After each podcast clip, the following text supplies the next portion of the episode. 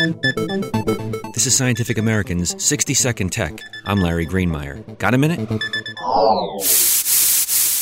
Air powered cars have been on the cusp of reality for more than a century. Sure, compressed air is a clean fuel, but it's not efficient enough to power a car engine that will take you very far or very fast. Here's the gist of how it works the driver steps on the accelerator, opening a valve that releases compressed air into the engine. The air expands, pushing against the engine's pistons and turning the car's crankshaft. Unfortunately, air power will accelerate you only to about 55 kilometers per hour. Tata Motors may have dealt with this problem by adding a small gas motor to boost speed.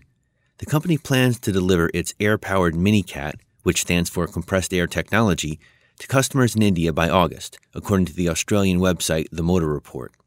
They claim that it'll cost just $2 to fill the air tank and that a full tank lasts about 300 kilometers. Of course, they also said the car would be ready in 2009. Given the history of air powered cars, let's hope Tata's plans for this summer aren't just a lot of hot air.